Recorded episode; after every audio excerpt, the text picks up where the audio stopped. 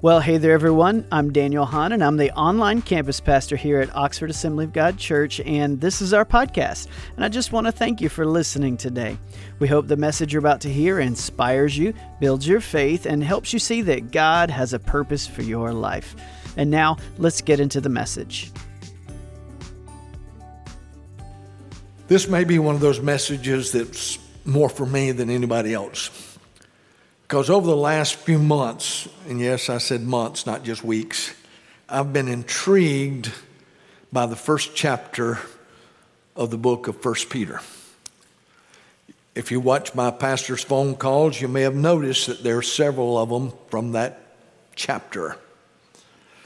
Before we go any further, I'm going to ask three questions. I'm going to give you the questions first so you know which one you want to answer to.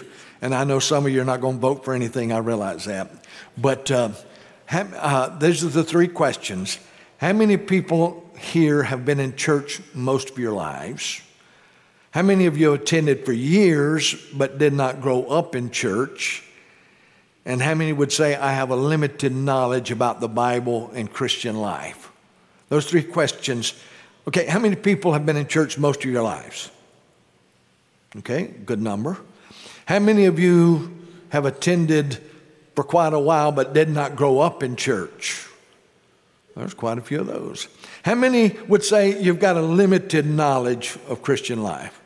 Okay, there's a few.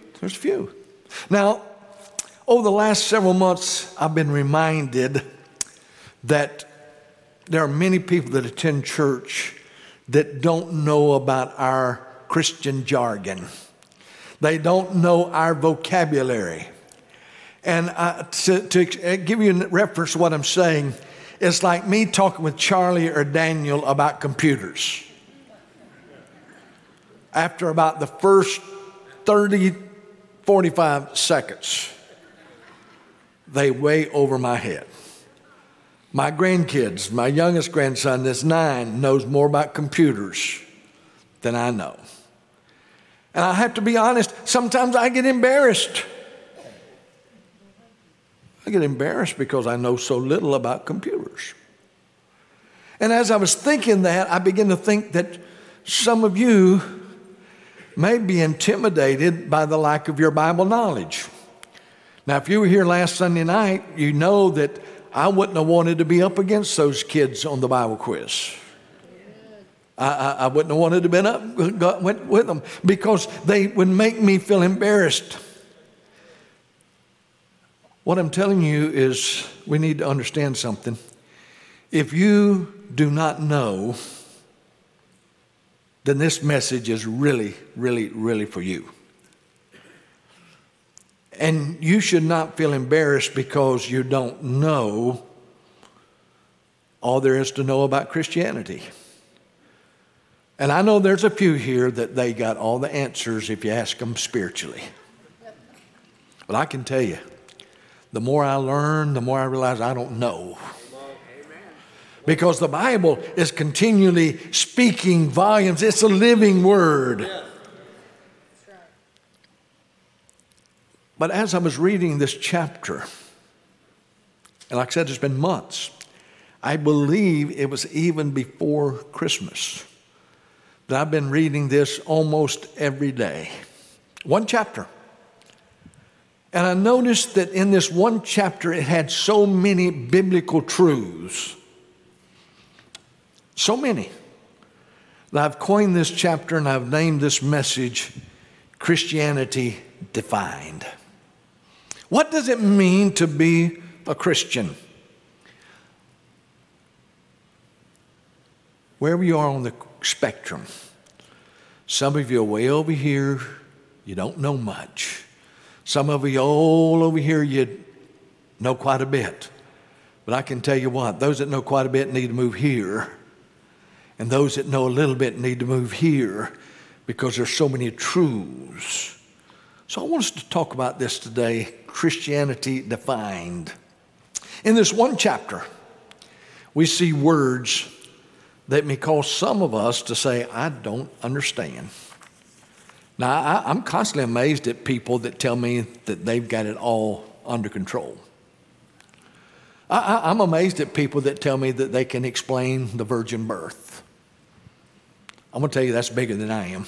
Well, amen. There's a lot of truths in the Bible that's beyond my comprehension. Why? Because his ways are higher than our ways, more than we can know. Right. But in this book, there's words such as exiles. Some scriptures call them strangers.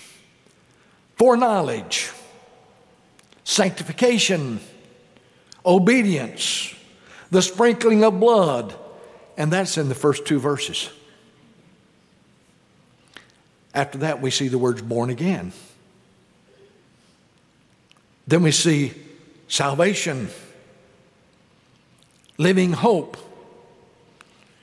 And we can go on, and we will look at this as a chapter as we see Christianity defined. So let's go to 1 Peter chapter 1.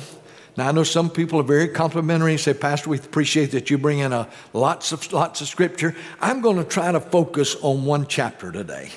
Now, I've got a couple of verses that I have to bring in. But I want us to look at first chapter. And this morning at 2 o'clock, I came to the conclusion that I couldn't cover it all today, so this is part one. Christianity Defined. Christianity Defined. Peter. We all know who Peter was. Peter was probably the loudest mouthed disciple. He was probably a little boisterous. He was probably the oldest disciple. He was the one that got recognized. He was a lot like Min Gator. We stand out in the crowd because we get a little bit loud and rambunctious at times. That's the way Peter was. And notice what it says about, Peter, an apostle of Jesus Christ. And then he gets right into it. To those who are elect exiles. You're elect strangers. Some scriptures say you're pilgrims. This truth of this is that those of us that are alive in this world, we're pilgrims, but this world is not our home. We're just passing through.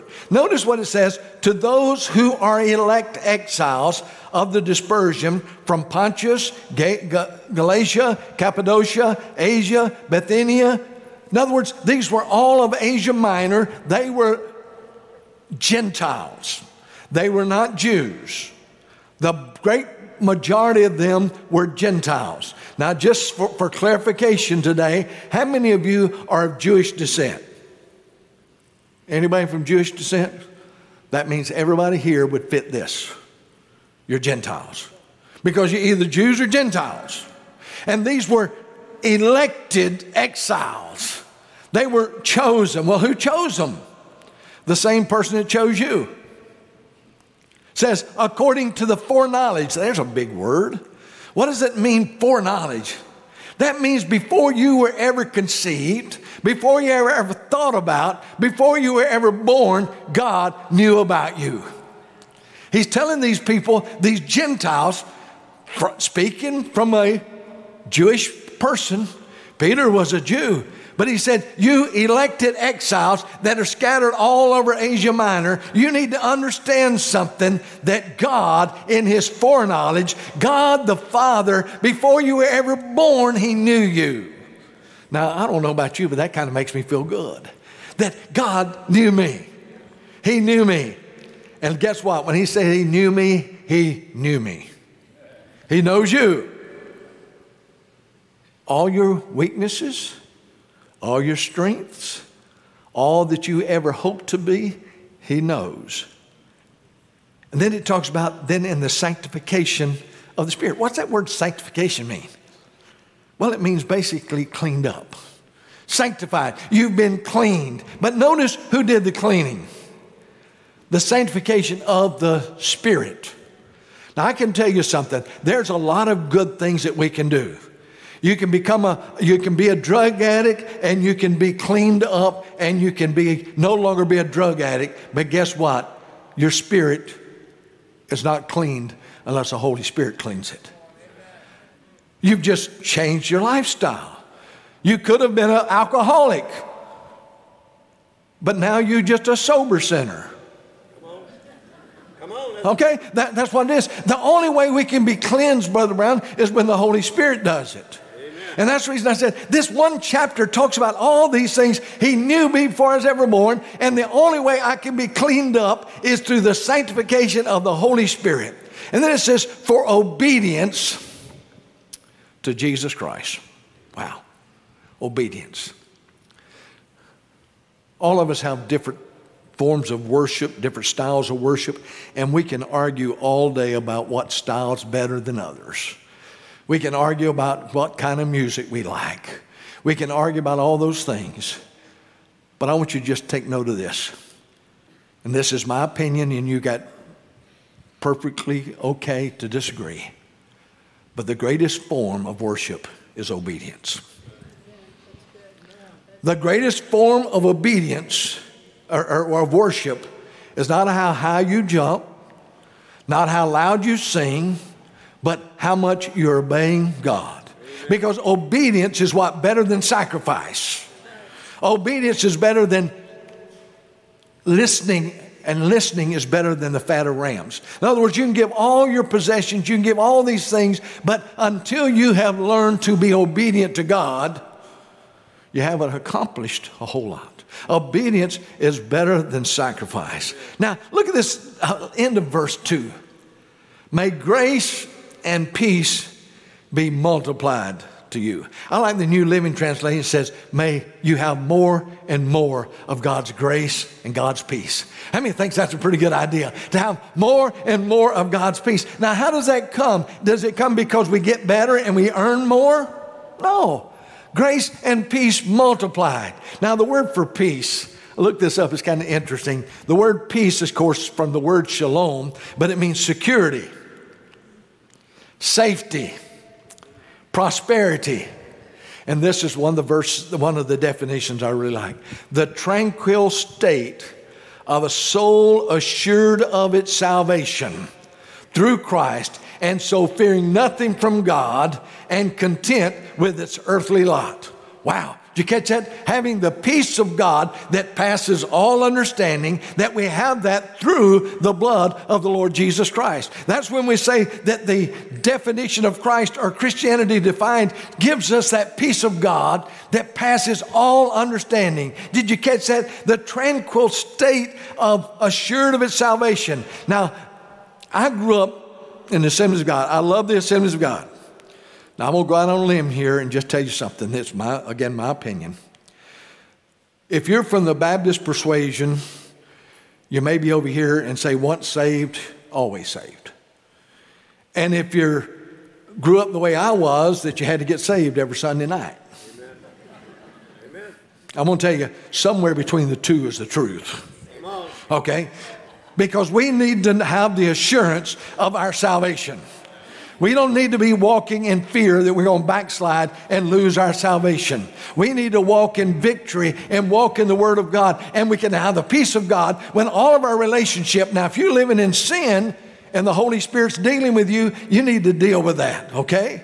You need to deal with that, because I don't think God's going to let anybody walk away without the Holy Spirit and say, whoa, buddy. That's right. Come on, Pastor. Come on. So the assurance. Now, I know somebody said, well, Pastor, we're all going to sin. Yeah. We're all going to sin. And you know what the book says? I didn't say this. God said it. If you're guilty of one, you're guilty of them all. But we have to walk in His obedience, and to walk in His Spirit, to walk in His love, and to walk in His peace.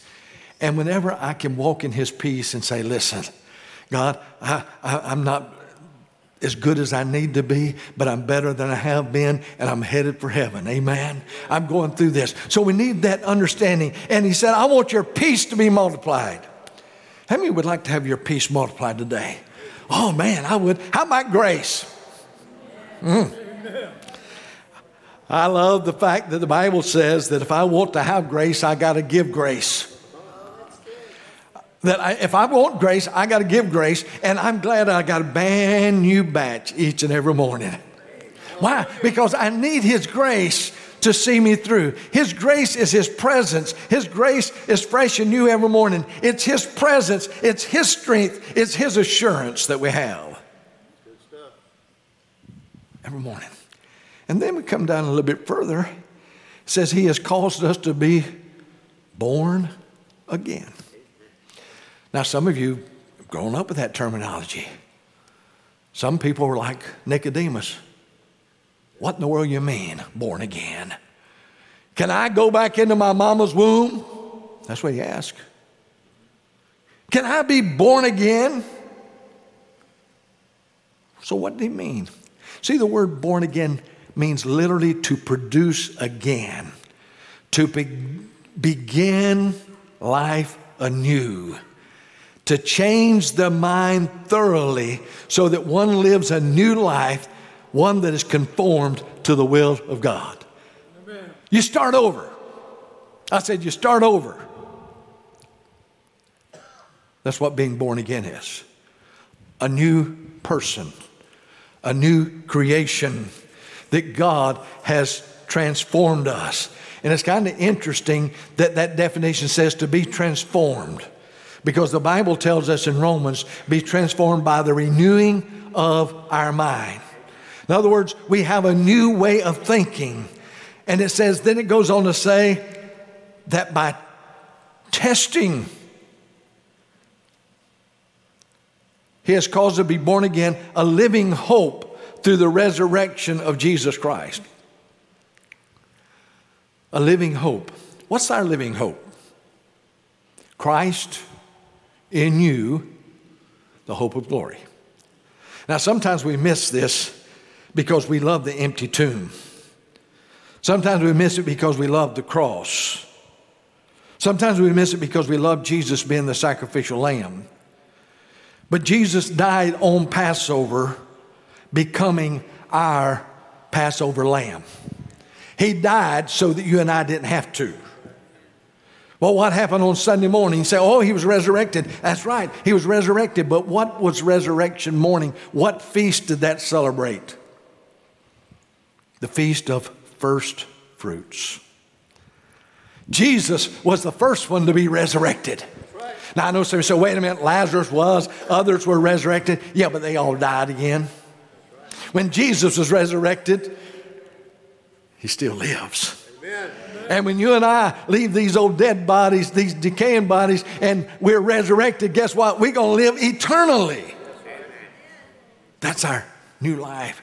It says we have an eternal inheritance. To an inheritance that is imperishable, undefiled, and unfading, kept in heaven for you. Now, I know all of us got a different concept of what heaven's like, but my book tells me I have not seen, nor ear heard, nor entered into my imagination how wonderful heaven's going to be. It's going to be better than you can even imagine. So let your mind run wild, because you've got an eternal inheritance that's better than you can even imagine. Now, when we get saved, the Bible tells us we receive the Spirit as what? As a down payment. We receive it as earnest. That's what it is. It's a down payment. We get the down payment of our eternal life when we get saved. But let's read on. Who by God's power are being guarded through faith for salvation ready to be revealed in the last day. Salvation, to be saved. Now, the word salvation means deliverance, preservation, safety. So when we get the down payment when we get saved, when is it paid off? At the last day.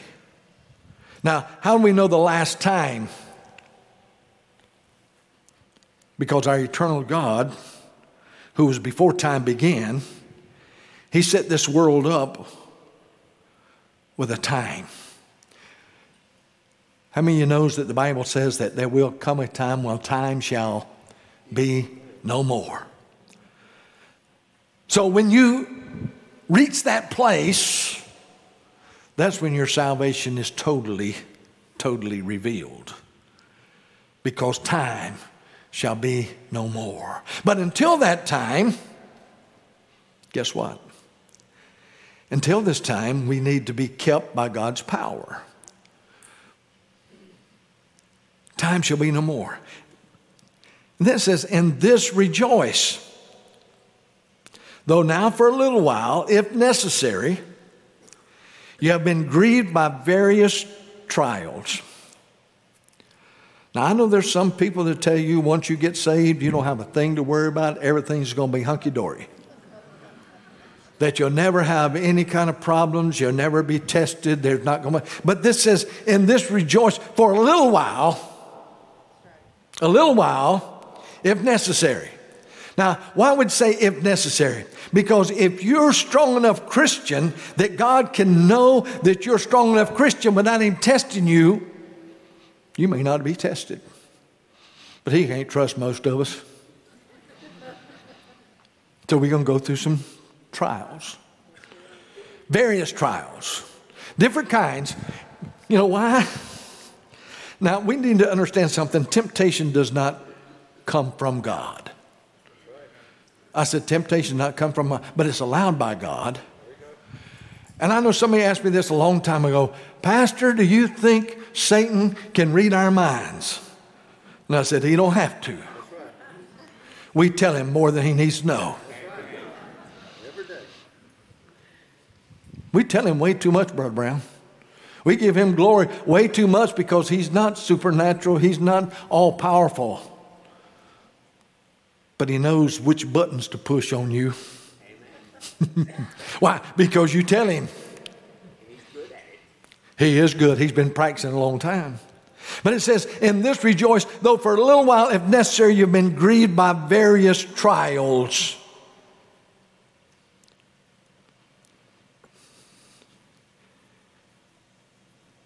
So that the tested genuineness of your faith, is it real?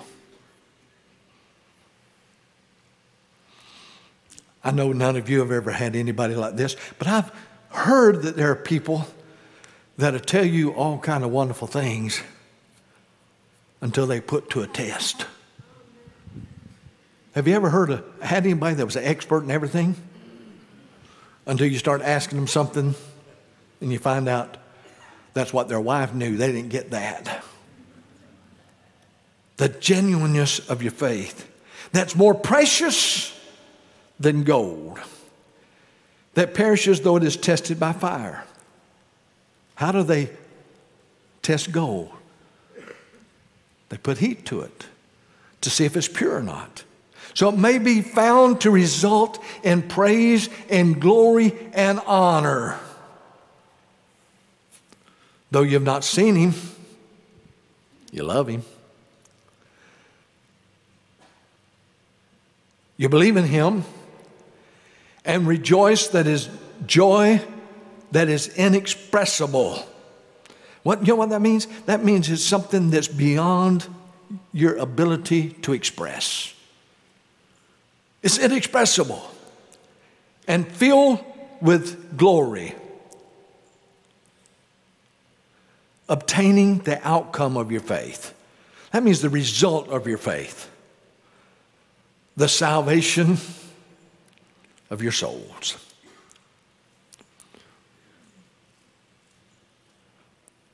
I know some of you say, "Well, you know,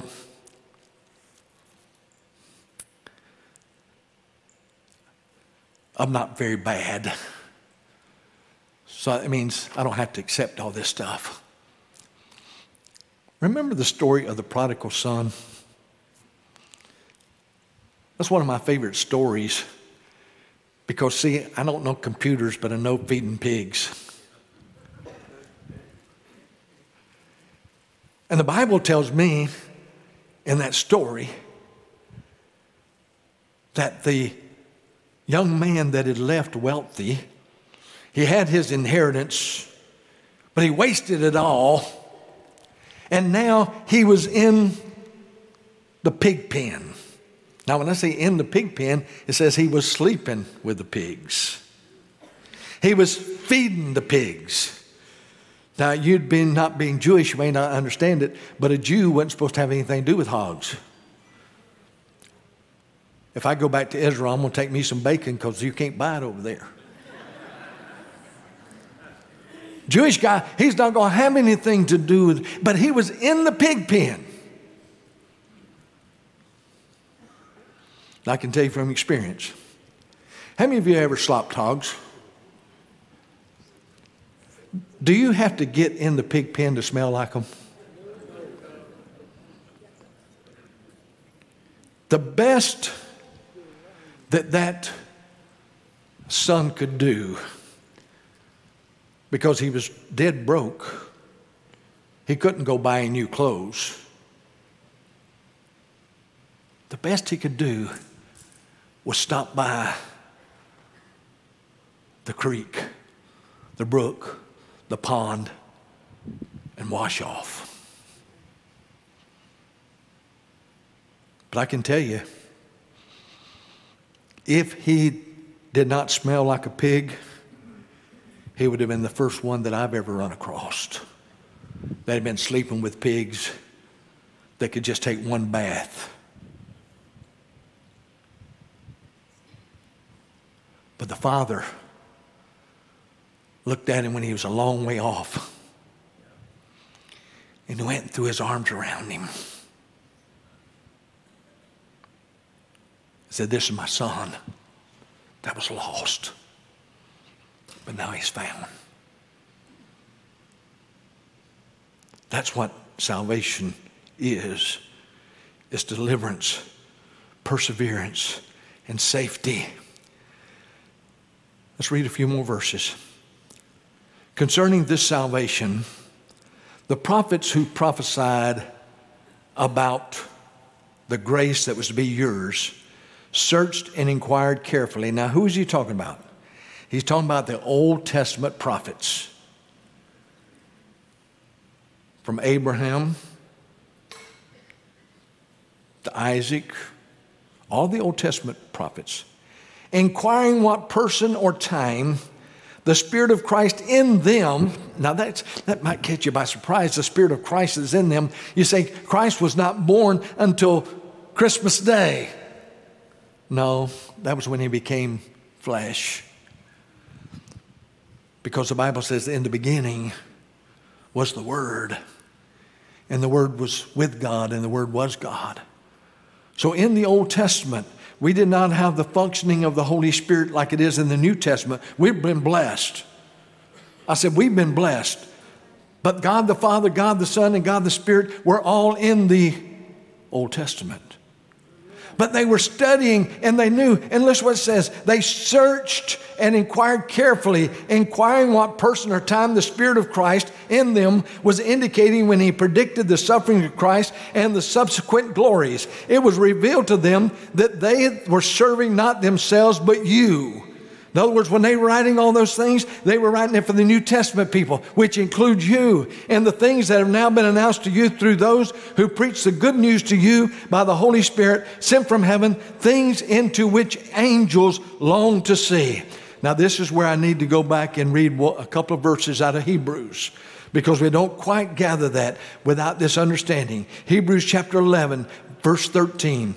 These all died in faith, not having received the things promised, but having seen them and greeted them from afar, and having acknowledged that they were strangers and exiles on the earth. They were just passing through.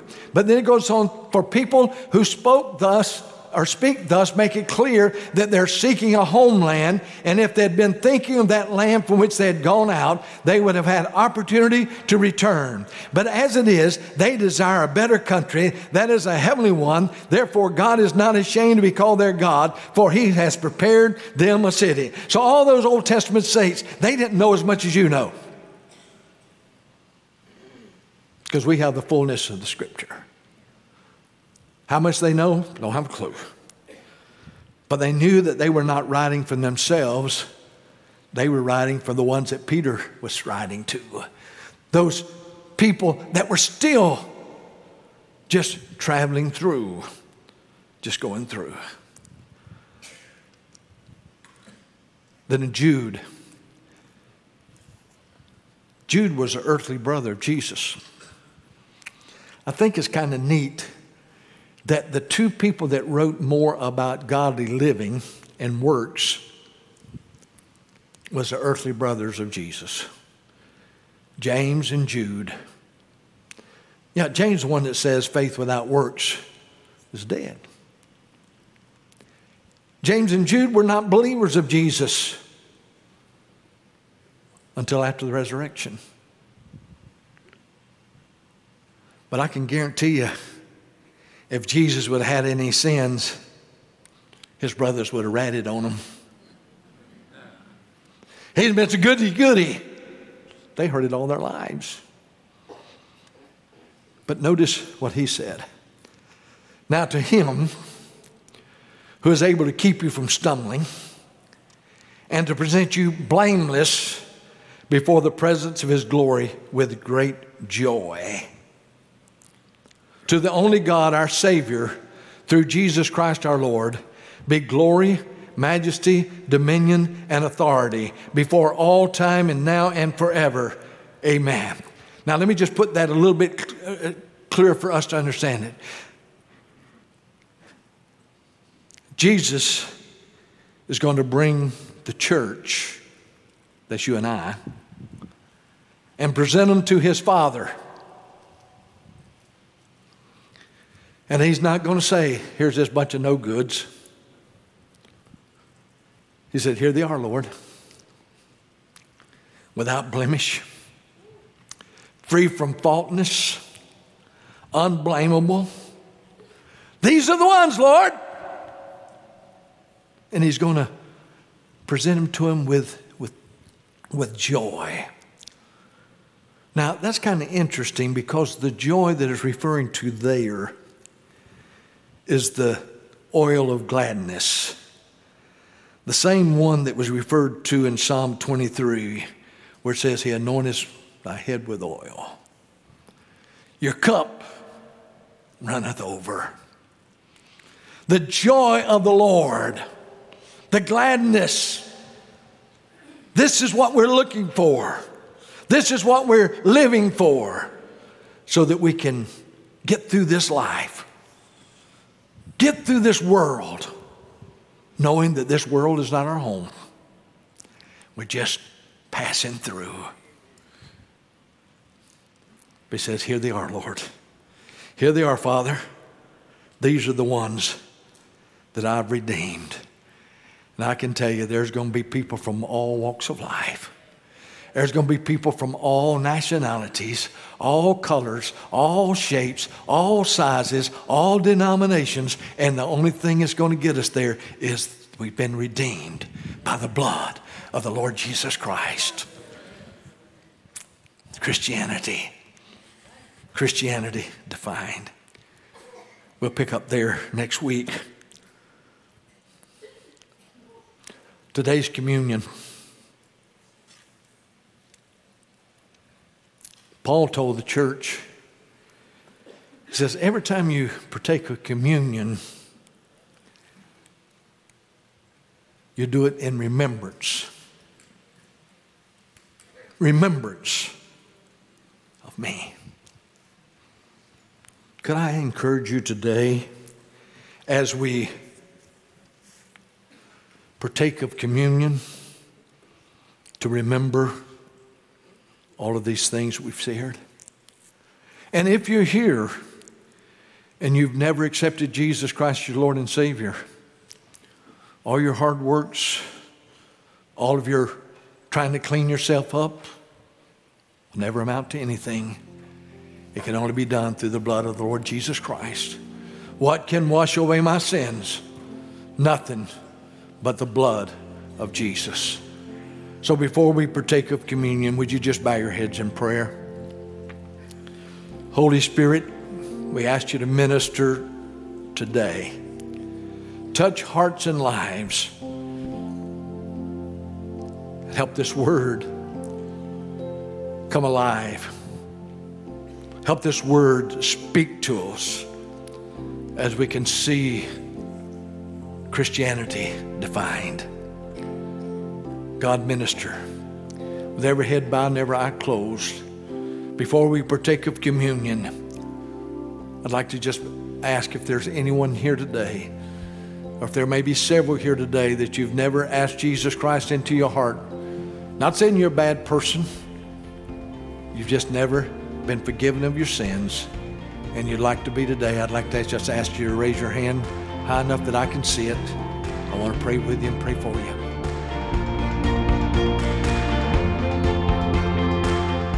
On behalf of our pastor and staff here at OAG, we want to say thank you. Thank you for being a part of our ministry. We are grateful for you and the support you give our church and its ministries so that we can continue to do what God has called us to do, to be the family church for the family of God. For more content from Pastor Strickland and Oxford Assembly of God, check out our media website at oag.church/media.